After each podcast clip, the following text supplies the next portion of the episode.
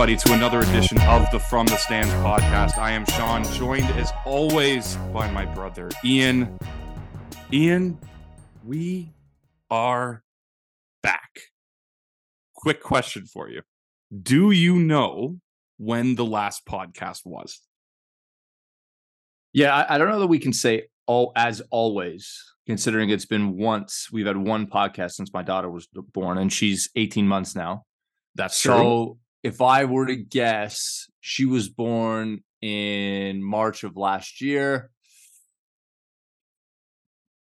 Uh maybe late April of that Our- year. Our last, 2020. our I last, swear was about Ma- I swear was about March Madness. our last podcast was actually November 6th of 2022. So this is our first podcast of 2023 and 2023 is almost over. So um so we're we're to get back on the horse. We want to be doing this once or twice a week and we've missed a lot, but we also had some pretty crazy last 24 hours. Um let's start off with this then, Ian. Let's start with Damian Lillard. Damian Lillard rumored all off season. I'm only going to Miami, only to Miami, only to Miami. Tyler Herro, couple of picks, salary filler, including the the Groat Kyle Lowry, has been traded not to Miami, but to Milwaukee. The trade is Milwaukee gets Damian Lillard. The Phoenix Suns, as the third team coming in, receive Grayson Allen, Keon Johnson, Nassir Little, and Jusuf Nurkic. And the Blazers get DeAndre Ayton, uh, Toumani Camara, Jrue Holiday, unprotected swap rights in 2028 and 2030, and an unprotected first round pick in 2029. So, Ian, let's start with Milwaukee. What is your initial reaction to Lillard becoming a buck and what it means for that team?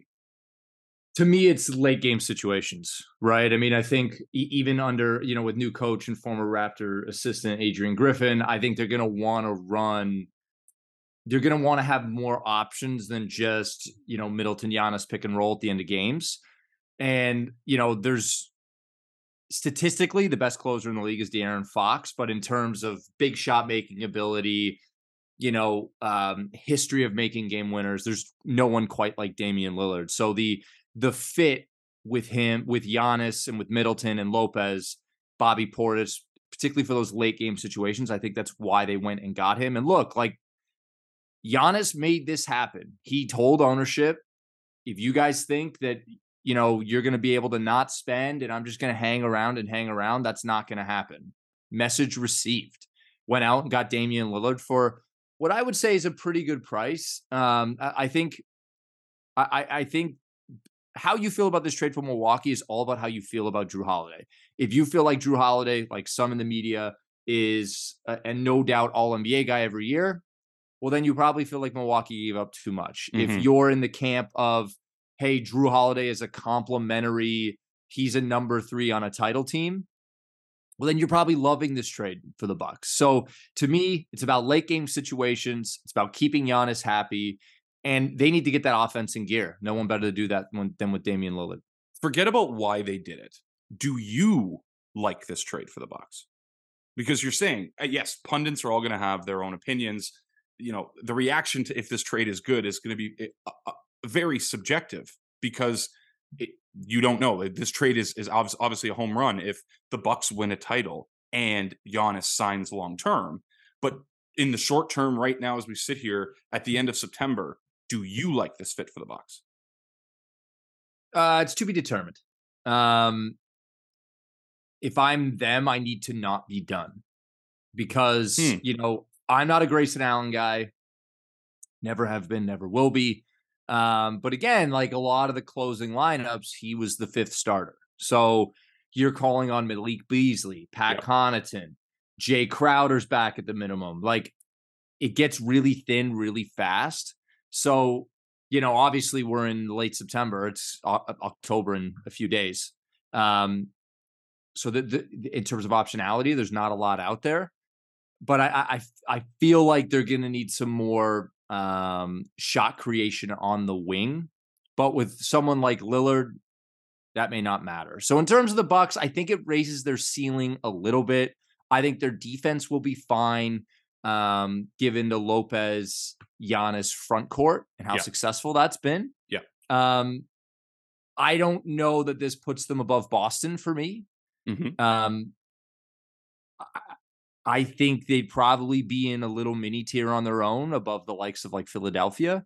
I, I think if Miami did this, I think they would have vaulted to the top of the conference to me. I just feel like that fit is a lot more seamless. Here, Jrue Holiday was really good. And if I would have had the Like, choice, I would have really traded good. Middleton. Jrue Holiday's really good. So, you know, I think they're they're in the second, their second, third slot in the East to be still. I still think Boston's second, the third slot. Yeah, uh, uh, again, yeah, it's it's it's tricky to judge it here because you know one of the things that I read, which I found crazy, is you know how this is all going to fit. How can Damian Lillard change his game to mesh with a Giannis Antetokounmpo? Now, uh, Lillard was ranked second on points per possession coming out of a pick and roll, so they're going to run a lot of that Dame Lillard, Giannis pick and roll. Giannis being the screener, and you mentioned this to me yesterday on the golf course when this happened. Was like, how do you defend that? You know, it's it's a smaller. You know, you can't switch onto Giannis, the player who's guarding, uh, who's guarding Dame, and if you go under that screen, The, Dame's the killing who's going to hurt you more is going to be Steph Curry. yeah, it, it's it's bombing pull-up one hundred percent. But one stat that, that I read that was incredible to read. Dame is going to play with the, his first All Star teammate since 2015, Lamarcus Aldridge. He has not had a teammate that made an All Star game Hmm. since 2015. So, high volume guy, high usage guy. I still think he will be that in Milwaukee, but he ain't the best player on this team. That's still Giannis. You mentioned the defense. They're going to have to figure out how they maneuver that. They have a very, very good defense close to the rim, right? And Giannis is one of the best all over the court in the entire NBA. And the the rim protection that, that Brooke Lopez brings obviously helps that. Middleton's okay. He's lost a step defensively since his injuries. I don't think that that's crazy to say. Jrue Holiday was the person that was chasing around your Jaylen Brown, Jayson Tatum type players in the playoffs. So they're going to need to find something for that. Is that Pat Connaughton? Because I think right now, what, what, what's the starting lineup? It's going to be Dame, probably Connaughton, Middleton, Giannis, and Lopez. And you mentioned the bench. So then you got Beasley, Jay Crowder, Bobby Portis, like, and now you're putting a lot of stress on guys like MarJon Beauchamp, their first round pick this year. You know, I- think that the way that you put it, the TBD co- component is a good one. But unlike with Miami, if Miami made this trade, people are lining up to get bought out and go to Miami, right? Are people lining up to get bought out to go to Milwaukee? No disrespect to Milwaukee, but they traditionally haven't been very busy in the buyout market. But they could be great. Buyout They're guys, buyout guys aren't something to build your team around anyway. No, but mean, they look, can help they- with look- depth, is my point, which Yeah, is what this I mean, team's going to need. they're gonna have they're gonna have other options. Your team doesn't need to be finished at the end of September, so they're gonna have options as- the season goes along. We saw last last year with the trade deadline, second round picks galore. You know, maybe they get into that game. Although I think they traded a bunch for Jay Crowder. Um, so we're just we're just gonna have to see. We're gonna have to see. Uh, again, I my guess is that Connaughton would be the the guy that that moves in, I agree. that moves into that role. I agree. Um, I, I just think they they need you know they, they need a bunch of what he can do. I would have liked to have seen Milwaukee find a way to to to nab Nassir Little here, um, just as that's a guy I always liked. yeah. But again, you're getting Damian Lillard. There's not much you can complain about. Well, and let's shift to Phoenix then, because I think that's why they moved Ayton in this deal was because they were getting a player like Nassir Little. So as we move to Phoenix, Phoenix sends out, as we said before, they sent sent out DeAndre Ayton, and I believe Camara came from them as well. I think he was a second round pick for them this past season. They bring it bring in Grayson Allen, Keon Johnson, Nassir Little, and Jusuf Nurkic. Ian, you said to me yesterday, what the hell is Phoenix doing? 24 hours later, do you understand what they're doing now? This to me is all about They're just stacking wins, wings, I should say. Hopefully they're They- stacking wins, but yeah, wings. They're stacking wings. So all they're trying to do is they're trying to insulate their big time scores, Beal, Booker, Durant, with as much wing help as possible. So in free agency, it was Eric Gordon, Keita Bates-Diop, uh, Yuta Watanabe, all of these guys brought in to, to to sort of surround surround them. So what do they do? They add two more um, in Nassir Little and Grayson Allen, both guys who will be in the rotation, right? I mean, the concern for them was depth, depth, depth. Well, Nassir Little and Grayson Allen, I'm a little, I'm a Nassir guy, obviously not a Grayson Allen guy, but both those guys are are playoff rotation guys, so that that's a good get for them. The Nurkic contract is, I mean, candidly, um, one of the worst contracts in the league. It, I believe, I'm pulling it up now. I got it right here. He's eight, 16.8 this year, 18.1 next year, 19.3 That's- 25 That's 26. three full seasons. Three full of- seasons. of a guy who Fully is not produced. He's not produced in in years. He's always hurt. Um, that is something that they traded bad money for bad money. And for me, if I'm taking on someone as toxic as Nurkic, uh, both on the court and off the court, I'm gonna want more than Nassir than you know my my seventh and eighth man. So if I'm Phoenix, I would have ran it back. You know, hopefully Ayton comes out like a house on fire, and then does does Indiana get back involved? Can I find a way to get Myles Turner and Buddy Hield? Right? Does, does that make Phoenix better? Um, you know, uh, the the Raptors have long been enamored with DeAndre Ayton. Does that does that turn into anything? I just feel like if I'm Phoenix, I understand. Hey, stack wings, stack wings, stack wings. I get it, but that that the Ayton contract was bad, but the Nur- but the Nurkic contract relative to the production is worse. Nurkic can't play. Uh, before he fractured his leg in 2019, he was one of the better rim protectors by analytics in the NBA, right? He made a difference defensively. And if you remember those, you know, late 2018, 2019, 2020 uh, Blazers were not necessarily something to write home about on the defensive end of the floor, right? But he definitely held it together. Since his injury, maybe understandably, considering how gruesome his injury was, he has not been the same player. He is also a very high usage guy. He has oh, he's had a over 22% usage every year since his rookie season. You ain't getting that in Phoenix. I know why Phoenix did it, right? We're going to be getting a lot of Kevin Durant at center. I think is the message here. We're going to be getting a lot of Kevin Durant at center. you can't do you know, that. I don't disagree, but how else are we going to do it? Are we talking Drew Eubanks? Are I we guess. talking Bol Bol? I like Chimezie Metu, to be fair, former king. Um, but again, like I can't. That's not a. Those aren't playoff rotation players. I just would have waited. You know, like you've been you've been this patient with Ayton. You need to do exactly what Philadelphia is going to do with Harden.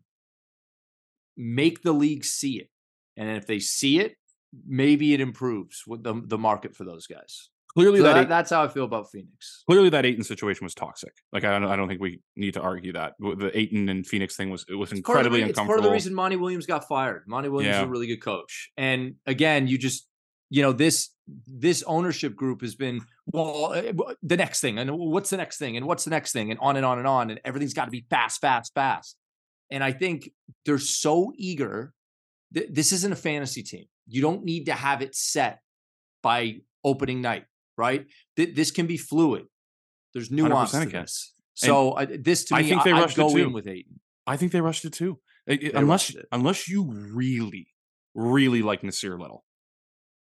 Either that or you got great you have you know you have you're connected with Nurkic in the agency world and you have great medicals but I don't see it I don't see it either. Uh, let's switch to Portland.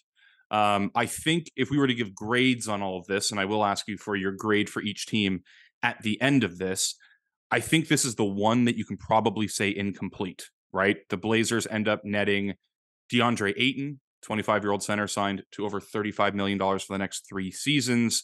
Um, Toumani Camara, who tore up uh, uh, tore up summer league for the Phoenix Suns, Jrue Holiday, and then the one unprotected pick and the two swaps. This has to be an incomplete grade. No, because Jrue Holiday is not going to be wearing a, a Portland Trailblazers jersey come, you know, November 1st or whenever the season starts. Do you agree? Well, I think it depends. Again, if if I'm the Phoenix, if I'm on the Phoenix Suns staff and I'm analyzing this trade for Portland, I hate it because I don't like Ayton. Right? I mean, that's the, if if what the Phoenix Suns think of Ayton is true, then this is not a smart move by the Blazers.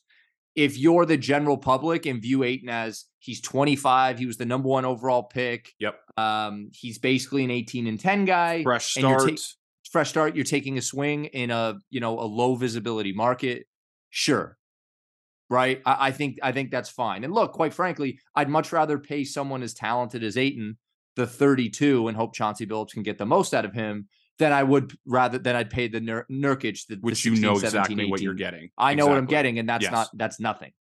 Um, in terms of the other pieces, so the two Bucks picks, so it's a 28 swap and a 29 first. The 29 first is really juicy because I don't believe this Milwaukee team wins the finals, wins the title. I don't think they make the finals. Um, and if they don't do that, Giannis is gone. Where? I don't know. And But- almost certainly Damian Lillard is not on this team in 2029. Well, He'll and if he is, Like and if he 38 is, he's a, years old. he's Yeah. a really compromised version of himself, and that pick is going to be really good, right? It's this is the like same it. as the draft Yeah. pick that Dallas sent out for Kyrie um, last year, and and quite frankly, those twenty nine picks though could be really good. So much can happen between now and then. The last piece of it, Jrue Holiday. I love Jrue Holiday. If I was Masai, I would not stop calling the Blazers until they let me make a pitch for Jrue Holiday. You clearly have a rapport with that organization. You were just talking Dame. Yep. So to me, if I'm Drew, if I'm if I'm the Blazers, I can easily get three more firsts or equivalent in players, um, or equivalent for Jrue Holiday. So Damian Lillard ends up netting me DeAndre Ayton and four firsts, five firsts. plus two swaps, I'm good with plus, that. plus a dart throw. I agree. I and the because the market for Dame, he's 33. He's a smaller guard, and he's owed what over 150 million over the next three seasons. And I just think that even though Jrue Holiday is on an expiring contract, I just think it's easier to trade a guy like that because he's it's easier to come up with the salaries and I, and he has a lot of value. He's younger. He plays way better defense, and I think that a contending team can look at a, at that and go, you know what? I think Dame, even though Dame is a better player than Jrue Holiday, I'm not saying he's not. He's a better player than Jrue Holiday, but I think Jrue can step into any situation better than Damian Lillard can. Right? He's not upending your entire organization, your team. He fits into every single scheme and and you know if you want to play fast he can play fast you want to play slow in the half court he can do that you want him to handle the ball he'll do that you want him to be off ball probably where he's better he can do that too um i just think that they made their lives a little bit easier on themselves to get what they wanted for dame which was a rudy gobert um, Donovan Mitchell type package. Hand the keys over to Scoot Henderson, now DeAndre Ayton and Shaedon Sharpe. And I think that they can still do that. But by taking Jrue back, I think that yeah, you, you mentioned it. I think that where there was only one team banging on the the Trailblazers door three months ago, I think you're going to have five, six, up to ten teams banging on your door for Jrue Holiday, and it probably starts with two first round picks and a player. That's probably where it starts. So I I I think the Blazers did a great job. I think that this is actually to your earlier point about Ayton. I think this is what this is exactly how you handle business. You don't just take the offer because Miami is the only one offering and because that's where Dame wants to go. You wait, you get creative. Things happen in the NBA all the time. That's what makes the NBA the best. It, they're not even at training camp yet. And we're talking about this blockbuster deal. And they waited. And I think they got fair market value for Damian Lillard, which is really, really hard to do. When you're trading a dollar, a lot of times in the NBA, you get 75 cents, right? And I think they got a dollar, eh, depending on how you feel about DeAndre Ayton. I'm shocked that we haven't we've gone this long and we haven't brought up the fact that you think that Richaun Holmes is better than DeAndre Ayton, but that's I think you know, shout I, out Rob I think Shaw. Ayton, I think Ayton is a league average to a maybe above average big. I think the reason that we I think the reason that people keep talking themselves into Ayton is because of how talented he is. But when it comes to being a big, you're not going to, especially in the new NBA, you're not going to touch the ball as much as guards and wings. And you really need to have that drive to be great to be that way. And, you know, some people, Kevin Garnett was built with it, some guys aren't. And that's okay. But yeah. those aren't guys, those aren't guys to build around. But I've had enough talking about these other teams. I need to talk about the Raptors. Yep, let's do it. Um, this I was never really on board with the Dame trade, only from the standpoint of the th- in three years that money's gonna that $62 million is gonna be a lot for a guard who's 37, 36, 37. With that said, it was an out for this front office, it was an out for this organization to choose a direction. And um, Windy reported on his latest pod. Um, these this is a direct quote. I feel pretty strongly that there was some sort of offer from Toronto to Portland. I do not feel strongly, however, that OG Anunoby, Pascal Siakam, and Scottie Barnes were in that offer. Now, pause on that for a second. Here's what, what, we have from Michael. Here's what we have from Michael Grange. We have from Michael Grange today. There's been, and this is regarding Siakam. There's been no progress on an extension at all. There's been no approach from Toronto. From the player side, they would absolutely want to jump on it. Right now, it's kind of a wait and see. Wait and see for what? What is the direction? If the direction is you want to compete, awesome. Pay pay a top 15 player, top 20 player in the league right now. Pay the man his money. Start looking at the OG extension and look at improving the roster. If you want to go the other direction, then trade him. I agree 100%. This, the reason the Lillard thing is so frustrating is not because we didn't get Damian Lillard. I could give a shit. The reason the Damian Lillard thing is frustrating is because this team doesn't have a direction. This team is currently slated to end up anywhere from 11 to 8 in the standings, right? There's they got worse from last year, mm-hmm. right? Out Fred Van VanVleet in McDaniels and Dennis Schroeder. Schroeder. I just I don't understand what the direction is. And quite honestly, it's not fair to it's not fair to the players who some of whom helped this organization win their first title, um, others that are going to be looking for extensions down the line. You know, I, we you know, Gary Trent was made a priority. Why is Pascal Siakam not made a priority? If the idea is to go in the opposite direction and and and do the teardown that, quite honestly, let's be clear, Masai Ujiri's wanted to do ever since he took the job. Yep. If if if that's if that's the direction we're going, we don't want to be good. Why are you paying Jakob Poeltl? Why are you in the running for Fred Van VanVleet up into the bitter end? Why are you trading Why first are you round paying, picks for Jakob Poeltl? Why are you trading first round picks for Jakob Poeltl? Why are you paying Gary Trent? I just think this team lacks direction. And look, this is not a, a commentary on Masai and Bobby.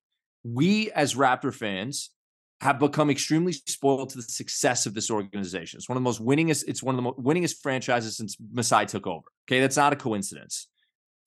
I give them the longest leash possible, but enough is enough.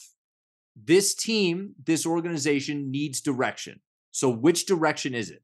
Either pay Siakam and build around that team, check in on Jrue Holiday, check in on other guards around the league, check in on shooting, or Go the other way. Rip the whole thing down, build around Barnes and Barnes and Grady Dick, and let's keep it moving. I agree with you 100%. It is almost sports malpractice what they're doing right now. They have they so to your point, everything that that you're hearing publicly is that they want to go for it. They're going after Damian Lillard. They're trading for the the missing piece at center in Jakob Poeltl. They pay that person, but but they're it's but you're right. They're not all in on that.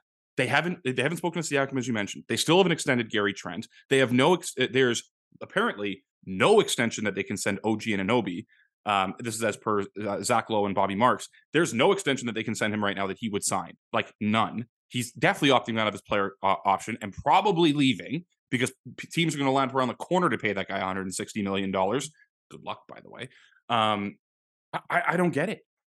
Th- this team, you said this team was the definition of frustrating and average last year. The only way this team is better this year is if Scottie Barnes takes an astronomical leap. It's the it's the literally the only way because Dennis Schroeder, at best, at best, can replace Fred Van VanVleet's offensive production, and that would be like a, a, an unbelievable season for Dennis Schroeder. What we're, we're like Jalen McDaniels, he's fine, but you want that guy playing twenty minutes a night? Grady Dick is just a shooter right now. We don't know what we have until we see it. I, it doesn't to me. It doesn't make any sense. You're right and the fact that they, they're not talking to Siakam at all, I didn't know that. That is fucking depressing, dude. Because the, the he should have been the he should have been involved in all of this with the Lillard stuff. Hey, we're going after Lillard because we want to keep you. Let's talk about extension. He should have been taken care of. He should have been taken care of a long time ago. And if that guy becomes eligible for the supermax, um, I don't know with his contract how that all would look. But given um, he's qualified for All NBA and everything else.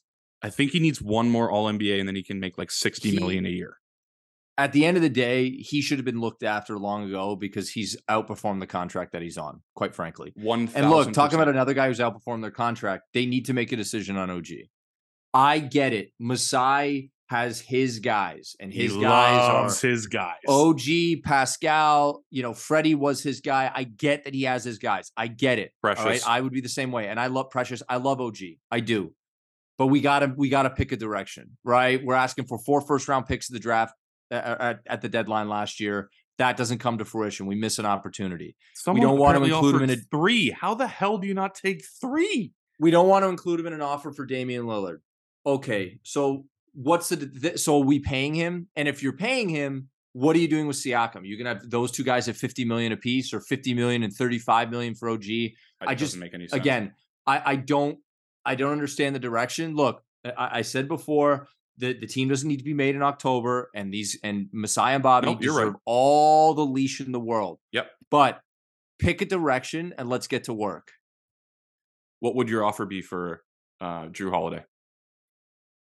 Would it hmm. be kind of a la the Dame piece? You know, Gary Trent plus Boucher and what two firsts?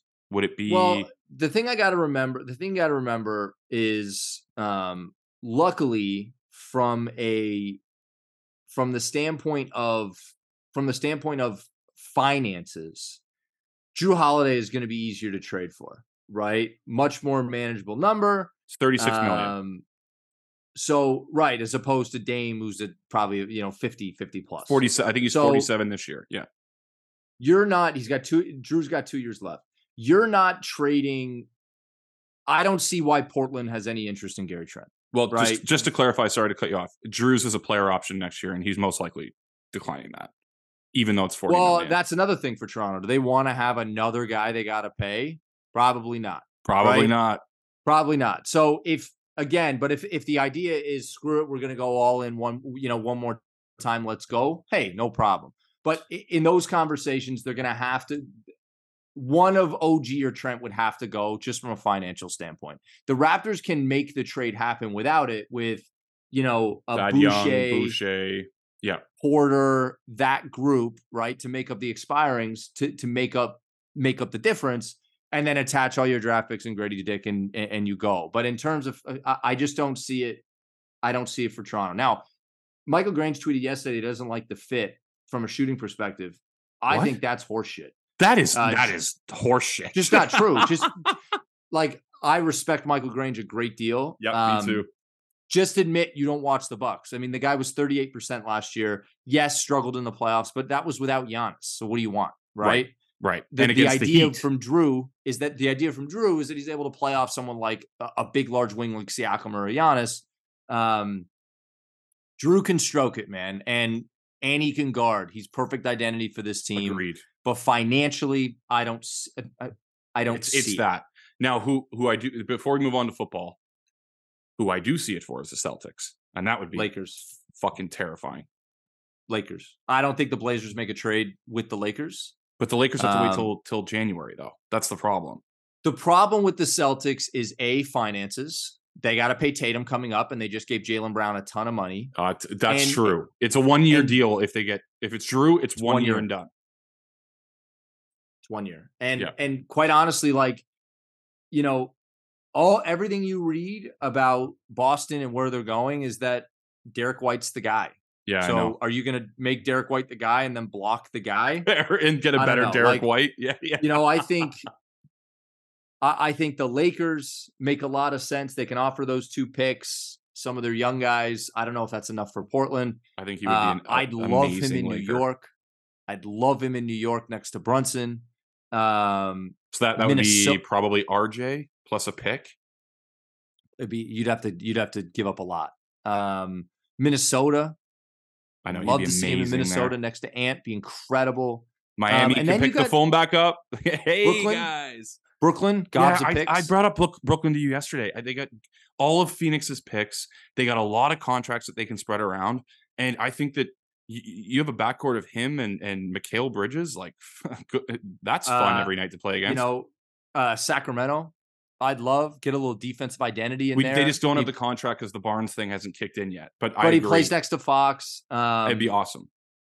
You know, I, I think I, I, I you know, I think the Clippers should be in the market. I, I think a lot of teams, a lot of teams can make a play. How good would he be in Denver?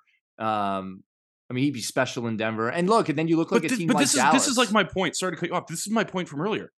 Look how many teams he could just Oh, it's fit everyone. in. It- Atlanta. Every team can use a Jrue Holiday. Dame Like, is a harder fit. He's a better player, but he's a harder and fit. if you're Dallas, like you got to be sick. Sick knowing to that your stomach You- about this, You likely could have got Jrue Holiday for the Kyrie package, maybe a little more. And, Yes, And good now you're stuck with Kyrie and you're stuck with him for four more years. And like that's why this thing, there's so much nuance to the NBA, right? That It- is a really good things cha- point. things change in an instant. And you know, even Houston, right? Dillon Brooks was just incredible, incredible for Canada at the FIBA championships. Yep. Um, but tell me you wouldn't rather have Jrue Holiday next to VanVleet than Brooks. You just would. You just would. So anyway, that's my long-winded way of saying um, Raptors need a direction. Whoever gets Jrue is going to be crazy, super, super happy. How about Philadelphia for Jrue Holiday? Bring him home. Was drafted there. He was in the trade with Nerlens Noel back in the day. Um, They can only when- trade one pick though. So you'd have to probably send something a little. You're not you're probably not going to include Maxey in that deal. Harden's the one that makes the the money work. you have to do it. You have to do. You really have to do it, Maxey, and send Maxey to a third team. Yeah, Mac because Maxey wouldn't fit on the Blazers. Mm-mm. Maxey and Scoot would get torched. Jrue Okay. Holiday works great with Miami. It's- It's the whole league. The whole league. I know. I that's New why I, that's why I love it. To me, I don't know if it's an A for Portland, but it's no less than a B plus. I I I love this. I love what Portland. They'll did have a here. bidding war for him. hundred percent. Um, let's move on. We're gonna have we'll we'll get a guest on next week to talk more Raptors, uh, so that we can really dive into to your point there. I, I think, you know, we trust the people driving the bus, but it just seems like they're driving right down the middle of a fork in the road, and and don't it should. It doesn't be seem one way or like they have the answer either, right? The No. same way that I They felt that they should have been better last year, and that that's tricky for them. They should have been better last year. What were they? They were one of the worst teams in the fourth quarter in the entire NBA. They should have been better, but Here, here's the last thing I'm going to but they're not it. championship And team. Yeah, go ahead. the ahead. last thing I'm going to say on it before we move. In as fans, um, as pseudo media, as people, people all over that watch that watch basketball, all have an opinion when this stuff is happening. So we ripped Danny Ainge limb from limb when he traded Isaiah Thomas was he was when he was injured after the guy gave up everything to be part of that franchise and he hurt his hip and put and compromised himself and cost himself a ton of money in the process. But they traded him because it's a cutthroat business and that's what you do. You know, and we ripped him for it. And now we're at the stage with the Raptors and we're ripping Masai and Bobby for the opposite, right? They Serge Ibaka walks out the door, they can't stomach trading him. Marcus Gasol walks out the door, they can't stomach trading him. Freddie. Uh, Kyle Lowry Kyle. walks out the door. It's a sign and trade later. Fred VanVleet walks out the door. You can't stomach trading him.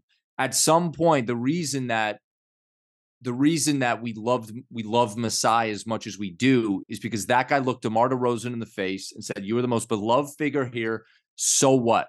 Winning is all that counts. We got to make a tough decision today." Two weeks later, And- traded the guy. Yeah. and between since we won that championship to now, for whatever reason, that mindset is flipped. And look, it's being a Celtics fan during the Isaiah Thomas era and that trade and everything else must have been immensely difficult. Can't imagine what that was like when you hate your management group for what they did to somebody. You know, but then on the other hand, we're ripping Masai for for oper- operating on what his heart wants rather than what his you know rather than what's best for the organization. So what I would say is that we need to find. Look, I don't want us cutting loose players and you know doing the it's a business shit. I don't want that either. But at some point, they need to get back to their roots. They need to start doing things that are best for the organization. Stop worrying about public perception. Stop worrying about you know um, about what your heart wants or what they mean. You, got to make decisions. That's why you're here. Make decisions. Let's go. One last point I will add on that. Direction becomes a lot clearer if Scottie Barnes turns into an all-star player. I'll just say that because it makes this team look a whole lot clearer. Um, let's get to football, Ian. Um, we're three weeks in. Week four kicks off tonight. Um, Packers play someone. I can't remember. There are three, they play the Lions, correct. There's three 3 and 0 teams the 49ers, the Dolphins, and the Eagles. I think that you do you agree that they're kind of in their own tier? Forget about their record, that they're in their own tier, or do you have one of the Bills, Chiefs, Cowboys, or Ravens also up into that number one tier? Before last week, I would have said Dallas just because Yep, I love me their too. defense. Yep. Um, but last week was extremely concerning. So bad. um, hard not to be impressed with what's gone on in, in you know in, in Baltimore. Um, but again, you know some of that's some of that's schedule based. T- To me, the the obviously if we're talking about teams in this tier, it needs to be the Chiefs, right? Elite defense, uh, best player in the world. Um, roster's not set, right? I, I you know they're gonna have a little bit of maneuverability. Do they go get a receiver? Um, to me, I think I I, think the so. Chiefs belong in that tier. I, Um, I do too. I think think I they- agree. I think they belong in that tier. I think the team, the team that really hasn't impressed me, um, and I'd be you know a little concerned about was is the Eagles just a little bit. Um, Hurts looked a little rusty coming in, not as proficient um, in the passing game.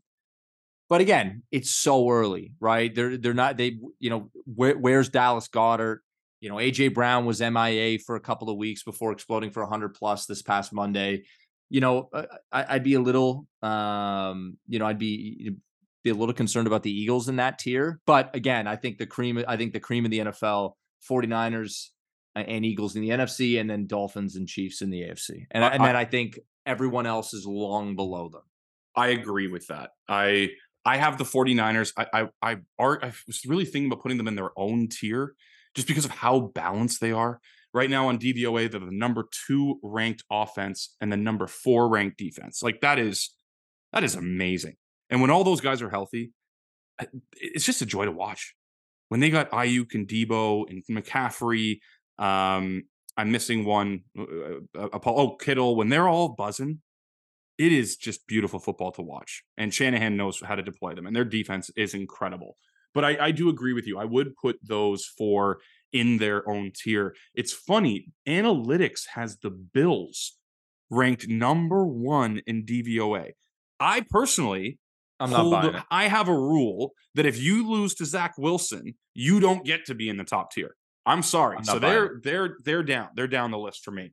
And Um, until until Josh Allen proves he can be serious and not just like now, to Josh's credit, I think Josh wants to be that guy. He does. wants to, he wants to be. He doesn't like that he turns the ball over. I just think that like, you know, coming out, he was part of the knock is that he's super raw, makes bad decisions. Um, his rise was meteoric, like something we've honestly never seen before. And I, I, I still think he's he's still working out those those kinks. But again, unless that guy wants to make another mini jump and be the type of guy that is not putting himself at risk uh, running the football, that is not throwing into triple coverage, that is not you know using his arm for punts and, and turning the ball over fumbling, he. I don't think Buffalo can be in that tier and be taken seriously um, unless that happens. I agree. And and the other thing that I would add to that too with Buffalo is they to me they still have two glaring concerns. Whereas you could probably look at the rest of these teams and, and you you would find a concern. I I agree. You know, I meant you mentioned Philly. you know, out who did they beat last week? They killed them last week, but it, it, it, they were supposed to. Um, with the Bills, they still, when things get tough and they play a hard defense, they still don't really have an option outside of Stefon Diggs, right? The Gabe Davis types aren't doing it right now. I think James Cook has looked better week after week after week, but we know no one's lining up to call him the next Dalvin Cook. You know, his brother. I actually didn't do that on purpose. I don't think nice. he. the my problem with James is that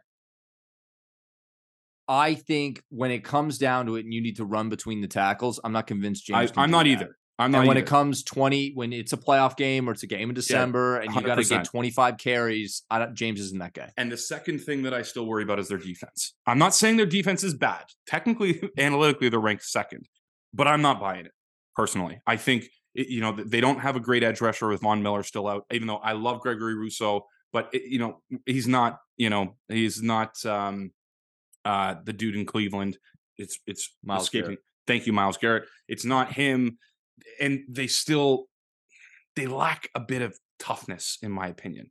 Right? Matt mm-hmm. Milano and, and Bernard are more that quick, smart type of linebacker versus that you know you come through over the middle you're you're in a lot of trouble their safeties have gotten older i don't you know the corner situation still is a little bit up in the air so i'm not all in on the bills either i also have them in the second tier what about cleveland we just mentioned them you know they're two and one right um deshaun watson has been bad. Last week he was better, but he's still been pretty bad. But their defense is is absolutely electric. Do you believe in the Cleveland Browns? I believe that you can ride a really great defense to I mean, in all reality, you can ride it all the way. Um now the thing is, is that the, the common denominator with those teams that you know have an elite defense and then ride it all the way, you know, you're thinking the Ravens with Ray Lewis, you're talking the Derrick Brooks um, in Tampa, those teams with early Brad Johnson Patriots. QB. You're talking about you're talking about you know the 85 Bears. You need a guy who's going to come in and not turn the ball over, right? And you know, if Watson decides, well, hey, I don't need to be Deshaun. Let me preface this by saying talking about Deshaun Watson is immensely uncomfortable without removing yourself removing yourself just talking football, right? Removing yourself from all the all the that's all we're doing. Horrible here. things we're, that have gone just on. Ta- we're just talking life. football. That's right. Um, I mean, he shouldn't be playing. Agreed. Candidly, yeah. Um, but it just the football. If he decides, hey, I'm not the Deshaun Watson of old, and I'm just going to be game manager Deshaun Watson. I'm going to move the sticks. Um, I, I'm going to, you know, check down to my running backs. I'm going to, you know, get the tight ends involved. I'm going to be, I'm going to be game manager Watson. Then yeah, I think they can literally go all the way. But if Watson is hell bent on being the two, first fully guaranteed contract, I'm Deshaun Watson, Pro Bowler, yada yada yada, then I don't think they go anywhere because they can't have him throw them out of football games because that defense, all the defense needs the offense to do is chew clock, march down, get points here and there, and let them do their work. Two quick questions about quarterbacks. First is uh, the news out of the New York area that Trevor Siemian was signed by the New York Jets. Is he your starter in week five? No. He's not. If, I'm moving on from Zach Wilson, and Lord knows I need to, what's the goal? Right? If my goal is to say, screw it, I'm gonna ride, I'm riding Zach Wilson out for good or for bad. Well, it sounds like that decision, according to some beat reporters with the Jets, is ostracizing Robert Saleh within that locker room, right? Because people know what we all know is that Zach Wilson doesn't give them a chance to win football games. But if you're the Jets and you're like, this is a lost season anyway, well, then Caleb Williams and Drake Maye and a lot of those guys are sitting right there. I mean, you know, it really depends on what the goal is, right? Their goal is to compete, obviously, right? Spend a ton of money. Eventually, the cap is is going to bite them. Um, the answer Again, isn't Siemian, and the answer isn't sure. Wilson. I think. What would you do? Again, I'm not asking what the Jets are thinking, right? Clearly, Saleh is trying to, to prop up this thing. Clearly, ownership doesn't want to look like they have egg on their face by basically trading for another quarterback to replace their second overall pick. What would Ian Stansfield do? That's my question. Are I you mean, going out and com- trading for Kirk Cousins? Are you tanking and just what? You're going to have uh, Caleb Williams if you get the first overall pick, you sit on the bench behind Aaron Rodgers. What's Ian Stansfield doing? That's my question. I don't think you can trade for Cousins because of the cap implications and what it Correct. means, how that all looks. Um, you know, I, I take a nice lard, lard long look, nice hard long look at Jacoby Brissett. Um, you know, who's not playing with Washington. You know, can he sort of steer the ship in, in the direction you want it to go?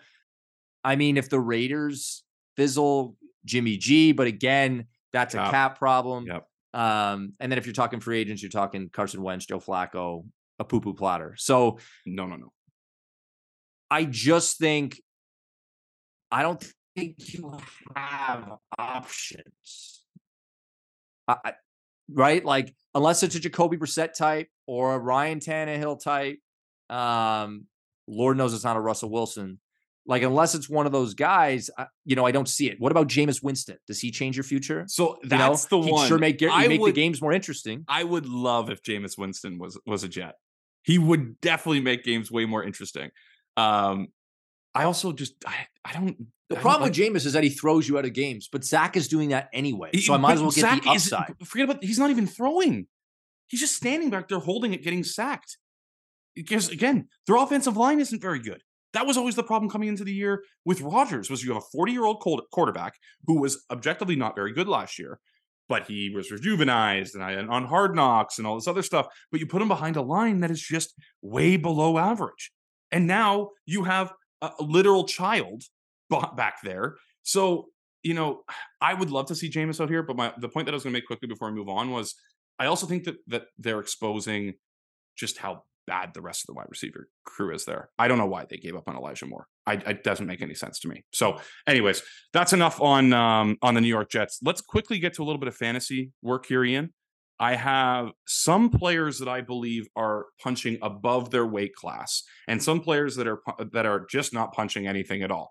So, my question to you with the positive players is: Do you believe in their stats this year? Do you think it's real? And then I want you to, for the players that are negative, tell me if you would start them because you, you think that they'll get better, stash them, or cut them. So let's start with the positive players. Let's go Raheem Mostert and De'Von Achane, as he wants to be called. Is this real or fake? That that dude can be that dude can be called whatever he wants. um, the the the uh, Chan and Mostert questions are really questions for Mike McDaniel, right?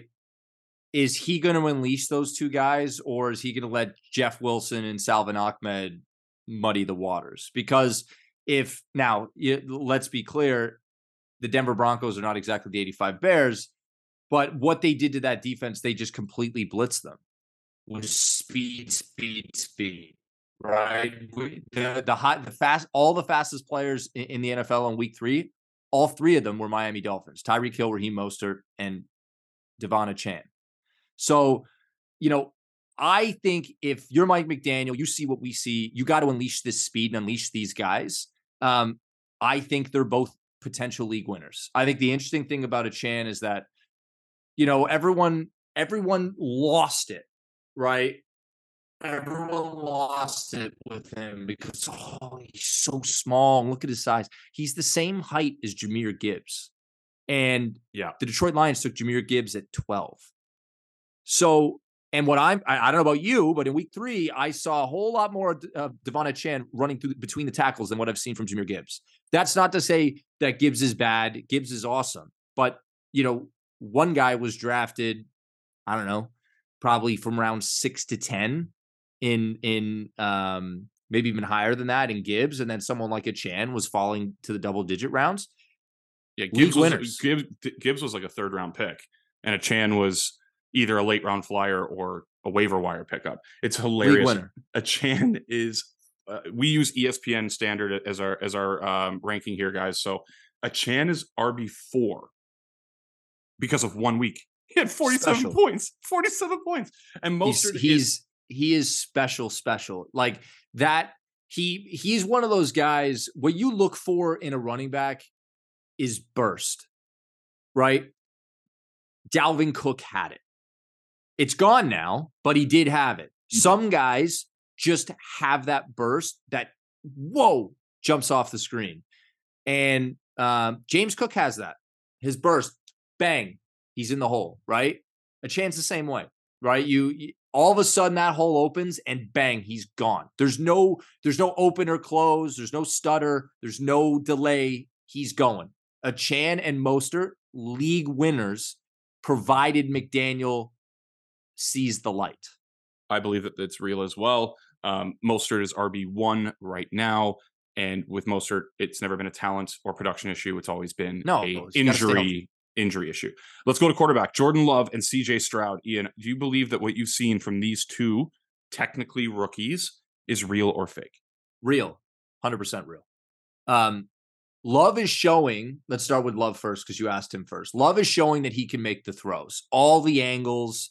You know, sidearm. He hits the windows. He's got an understanding of, of that offense, and and eh, you know, we saw a little bit of a dip after week one. Well, what's the common denominator there? No Aaron Jones, right?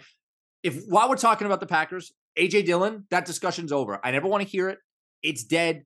AJ Dillon is not the best handcuff in fantasy football. He belongs in free agency. He belongs on the waiver wire. Don't touch him. It's over, right? This pet project from LaFleur, it's dead. So he's a cut for you, is what you're saying. Oh, he's a cut. Aaron Okay. Jones back. That's going to make Jordan Love's life easier. I love Luke Musgrave. Uh, that guy is so fast. Love what I see from Jordan Love. That's real. CJ Stroud, to me, love what I'm seeing. And I love that Houston's just like, go out there and throw, man. You want to throw 40 times a game? Great. No better reps than live reps. I, I think what I'm seeing from him is real. I, I think he probably settles in in the Kirk Cousins, Dak Prescott line when Yeah, he's fully that's fair. developed, which is Yep. like a top 12, 14 guy, Yep. which is no shame in that. Those are good players. Both made a ton of money. Um, with Jordan Love, it's I don't know where he's going to fit yet. He could be like a top 20 guy, but Stroud, I'm seeing it, right? He, I'm just a big fan of that dude. That dude just mm, hangs in, he gets it. Everyone's like, you know, didn't have a lot of big games in college. Well, he, t- he carved the best defense in college in Georgia last year. I'm buying like I think the that Jordan Love and CJ Stroud for real football is to borrow that phrase real. Uh, I believe that the CJ Stroud being QB eight or whatever he is right now is fake. I think that's going to fall off. I think that, that and we're going to get to a, a few He'll receivers hit the rookie wall at team. some point. I, I think that that is fake. So, um, what about two running backs here, Kenneth Walker and D'Andre Swift? Are Oh. you do you believe that both of those players are real RB ones this year, or is it a little bit fake? Well, I don't know if anyone knows this, but I, I do consider myself the Swifty, just not that kind of Swifty. D'Andre Swift is my guy. That guy is so talented. And this goes to show you why bad organizations remain bad. I love the Lions. I love Dan Campbell. I love the rejuvenation of Jared Goff. You know, I love their players. I'm just a huge, huge fan. But trading D'Andre Swift for nothing just so you can take Jahmyr Gibbs at 12 makes no sense to me. Jahmyr Gibbs now running behind the best offensive line in football is carving people. And you know why he's carving people? Because they're giving him the damn ball. Yes. He is give that all that guy needed was an opportunity and someone to really trust and believe in him. I get it. Dan Campbell doesn't like, you know, doesn't like the the the the guys who can't, you know, grit and grind 4 No, yards of carry. For- forget But- that. He he got traded because he refused to play hurt, and Dan Campbell didn't like that. That is why he got traded. It's- yeah, it- and look, read he about may it. Never- facts. Swift, Swift, Swift's big problem is that at the goal line, it's not his time. So, from a touchdown perspective, I think it's probably going to limit him to the 10 15 range in terms of ranking, right? He's going to be a really, really good RB2, provided he still gets the he still gets the opportunity, Yep. uh, even when that entire backfield is healthy. But he's not going to get in the end zone. That's going to limit his upside. You asked about Ken Walker. Ken Walker's a baller. Um, we were way too worried about Zach Charbonnet. Thank you. That was going to be my point. Yep. We were way too worried about that guy. Ken Walker's a baller. Um, I, I you know, I I think he's more probably high end flex RB two range guy. Um, I don't know that he's ever going to be like a no doubt number one. He's number you know, three right now. Is he, you know, so t- fast He forward was a he was a bell cow in college. Yep. I So- think I think he's real, like way up there. Uh, oh, I think he's real, but it's September 2024. Okay. You're doing your draft with your buddies. You know, you're at pick eight. Is Ken Walker on your radar at pick eight? He, he definitely wasn't coming into this year, but I think, and we're only three games in, so we got to take this with a grain of salt. I don't see Raheem Mostert finishing as RB one this year, No. but but no, maybe not. But I think he's around. I think he is going to be a round three guy. That's what I think. And I and there's no shame in that. That he's going to be a high, he's going to be a high as a- number two. limited as a pass catcher too. Um, really quick on the final two receivers that I have, a pair of CJ Stroud's teammates, Tank Dell and Nico Collins. Is this real or fake to you, Ian? Let's start with let's start with uh, um, Tank Dell. Tank Dell. First of all, it is a- receiver seven. it is a hundred percent real.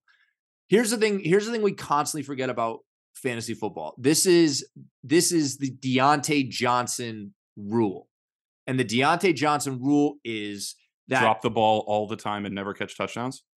Is that the rule? the volume is king or queen, but volume matters. That is all that matters. He is getting the the targets from this guy. The he's got 21 targets in 3 games as a rookie, hmm as a 5'10 rookie third rounder. That's real. That volume is real. That will hold up provided he can stay he can stay on the field. He's a good athlete. Um, he clearly he's had a rapport with Stroud all through the summer, all through Yep. camp, everything. The Tank Dell thing is real. Was it Stroud that said draft that guy? I think one of the quarterbacks that got drafted this year said draft that receiver, and I'm pretty sure it was Stroud and Tank Dell. I believe Tank Dell is real because of the opportunity that he's getting, his connection with CJ Stroud. I like Nico Collins. Do not take this as, as a slight because I know Nico Collins is your guy. I think that from a fantasy perspective, the Nico Collins stuff is fake. So um, let's quickly get to start, stash, or cut. So these are players that are playing well below their ADP draft position. Nico's real, by the way. no, he's Just fake. FYI. No, he's fake. Um, so I want you to say, and some of these, I don't think there's any cuts in here, but uh, I'll do better next time. Um, Ian, start, stash, or cut Ja'Marr Chase. Oh, I'm stashing Ja'Marr Chase. You're Right. not, st- you're not look, starting him every week, like locked in, start him every week.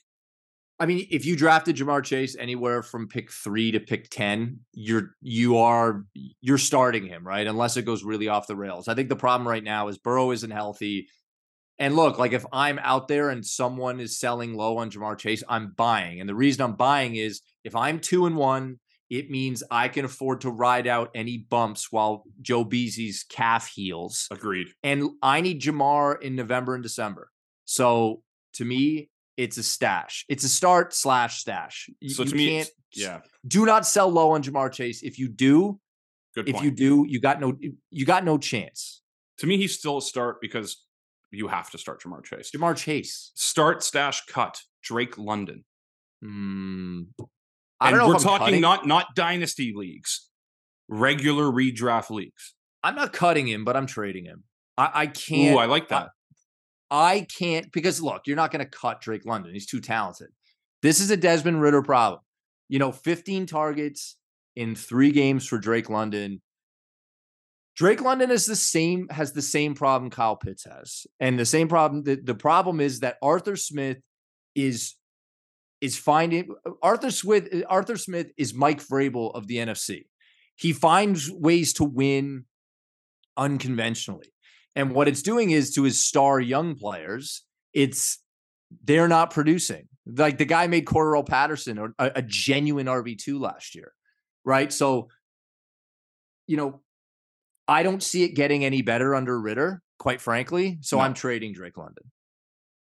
I'm stashing Drake London just in case there's a QB change because I think his value is too low for But a they're trade. winning. How do you they're two and one? How are you how are you sitting? Okay, but you, yeah, you you believe in the Falcons? Stop it. Um, Alexander Mattison. I'm going to go quickly first because Oh, I don't think any of these any of these players are cuts. So I, I'll do better on the on the cut part. I would trade Alexander Mattison. Hundred percent. I want him out of my team. You agree? Yeah, I mean, it's Cam and it's not it's not because I'm concerned about Cam Akers. Cam Akers stinks. Um, oh, it's fighting words. Sorry, Connor. No, like, look, I loved him at Florida State. The guy has no juice, none. Like, and if you're the Vikings, hey, is it worth a look? Right? Is it worth a look? Sure. But we just watched, you know, Kyren Williams plot his way through Monday Night Football, and the Rams didn't care. You know, they they gave Cam Akers away. So knowing that Kyren Williams is probably below replacement level, and they just didn't care. So it's not because I'm worried about Akers, not because I'm worried about Ty Chandler. It's I, I- just don't think Mattison's very good. And I- to me, it to me, it's it's not a cut, it's a trade. Two more. Dameon Pierce and DeAndre Hopkins. Start, stash, or trade. Because I've dropped the cut because I don't think you can cut either of these players. Although, if there is one player on this list that I would consider cutting, it's DeAndre Hopkins. But go ahead. You want me to start with Pierce? I, I- the the tricky part, the tricky part with Pierce is that you know he's just not getting the volume, and the reason he's not getting the volume is because they The want receiver- Stroud to throw. The receivers are doing well. Yeah, and Stroud's they doing want Stroud to throw. Yeah, that's they right. want Stroud to throw. So I'm stashing. what's his what's his yard what's his yard per carry right now? two point five? That ain't getting it done. No, That but I'm stashing Pierce only because Stroud can't keep up this pace of throwing 40 plus 40 plus a game. I'm stashing Pierce, but I'm monitoring it, right? Like Pierce was never an explosive runner. He was at 4.3 yards a carry last year. Four is kind of the magic number of where you where you want to be if you're like a between the tackles The grinder. Najee, the Najee Harris line. Yeah, I mean, and he's not at four yards a carry, but he- you know, if I'm Dameon Pierce, like I'm looking at David Montgomery, and I'm like, ah, that's what that's the career I want. I agree. Right. Yeah, that's a really good comp for him. Yeah. Um, DeAndre Hopkins. So I, I would also, I understand where you drafted Pierce. You probably have to start him. I want to wait. Um, but but I would, I'd probably try and start a waiver I think wire week to week you could find a better option than Dameon Pierce. That that's that's exactly what I was saying. Uh, I would cut DeAndre Hopkins. Cut or trade. oh, I'd DeAndre cut him outright. Yeah, me too. So he, he's the one cut on this list. I Um, think he is zapped, and if you think Hopkins is zapped, whatever, whatever, whatever's worse than zapped, that's what Tannehill is. And that is why I'd cut him because Tannehill freaking stinks. Um, all right, Ian, that's football. Uh, last thing before we get out of here, we're going to be trying this a little bit more where we're going to be playing a few games on the podcast to that we can then put out as content throughout the week. Um, so make sure you're following us on Instagram at, at From the Stands Podcast to, to see our reactions to this. I want to start with a blind ranking for you before we get to the tr- actually you know what let's go to the trivia first so we can keep with the football um the football segment here so uh, my trivia for you is i want you to name the f- top five wide receivers in fantasy through three weeks according to our espn standard rankings and you have one minute to do so Tyreek Hill, Tyreek Hill is number one Jefferson. jefferson is number three I'm just, I'm not cheating, by the way. I'm looking at. I'm well i looking at see you looking at your screen so i, I, I am I'm a little bit looking. I'm looking at the teams. That's fine. That's fine. Um, Keenan Allen has to be up there. keenan allen is number two I mean, he's been electric with Herbert. Puka Nacua. Oh, it's standard, and he hasn't scored. Nacua is number Um, six. In in PPR, he's got to be up there though. Well, yeah, because he had all those all those receptions. Yeah, Mm-hmm, mm-hmm. it's a standard. I would say these two wide receivers, not to give you too many hints, but these wide receivers have been in the league for a while. Deebo. Deebo's number seven. Mm. Mm-mm. My apologies. would have been had he My not. my apologies. Um, Nacua is not in the top five. He's actually he's in the top twenty. Deebo's number six. Fifteen seconds. Davante Adams. Number four. Romeo Doubs. He's not. Bro, shut up. I can't think of the fifth. All right, one guess. Fire it off. Give me one. Mike Evans. Duh. Mike Evans, number five. Look at that. Ian got all five. Um, good job there. Good job. Yeah. Tyreek Hill, number one. Keenan Allen, number two. Justin Jefferson, number three. Davante Adams, number four. Mike Evans, number five. By the way, while we're talking, go get Mike Evans. That's real. That is real. Um, All right. You ready for blind ranking, Ian? Let's do it. First blind ranking on the podcast for people that don't know what blind ranking is. I give a topic and I throw out certain names or objects. Ian has to rank them in what he believes is one through five. So, for example, if we were ranking flavors of ice cream, I would throw out things like vanilla, chocolate, strawberry, cookies and cream, and birthday cake. Ian would have to Ooh, try and cookies and make a list without knowing what comes next. And then we get to judge him on how good or bad his list is. So, Ian, today you're blind ranking the top 75 NBA players. So, meaning you I'm going to throw out five names. They are all from the, the the NBA's top 75 list. You have to try and rank them in order of who you think is best without knowing who comes next. I am going to give you one hint though. I did not use Michael Jordan or LeBron James because I know that a lot you'll try and keep number 1 open for those two players. I'm telling you right out the gate, I did not use either Michael Jordan or LeBron James. So, blind ranking 1 through 5. Ian, where are you putting Clyde Drexler? Five. 5. Okay. All right. I actually don't actually looking at this, I don't mind that. Uh, you have Clyde Drexler at 5. Why? I mean, Drex was a great player. Um, Best player but I think Blazer he's probably. I, I think he no. The best Blazer of all time is Bill Walton. Bill Walton. um, yes, it is. Thank you. But in terms of the top seventy-five, he's probably in the lower third. All right. So Clyde in the five. Ian, where are you ranking Kevin Garnett in your blind rankings? Three. Three. Okay. Kobe Bryant. The, see, the thing with Garnett, he's probably like top twenty, top twenty-five. Kobe um, is probably Kobe's probably top eight to ten. Um, if you talk to some people, he's top two. Uh, so I'll go number one on Kobe. Number one on Kobe. Actually, looking at the two names that are coming, I actually think you've done pretty well. Next name is James Harden. Oh, four. Well, Ian, I don't know if you have a perfect list, judging how I know how much you like this last player, but it's pretty close. Your number two player on this blind ranking is Bill Russell. So you have Kobe, Bill Russell, Kevin Garnett, James Harden, Clyde Drexler. How do you feel about your list? That's probably the order I'd put it. To be honest, I mean You'd have Kobe Again, over Bill? Drexler. No, probably not. Right? You change that, but That's I'd have Harden thing. over Drexler. Yeah. Yep. No, I, I don't I don't disagree. Ian, I have one more for you before we get out of here. Blind rank the current NFL starting quarterbacks one through five, starting with Trevor Lawrence. Four. Four. Ooh. Okay.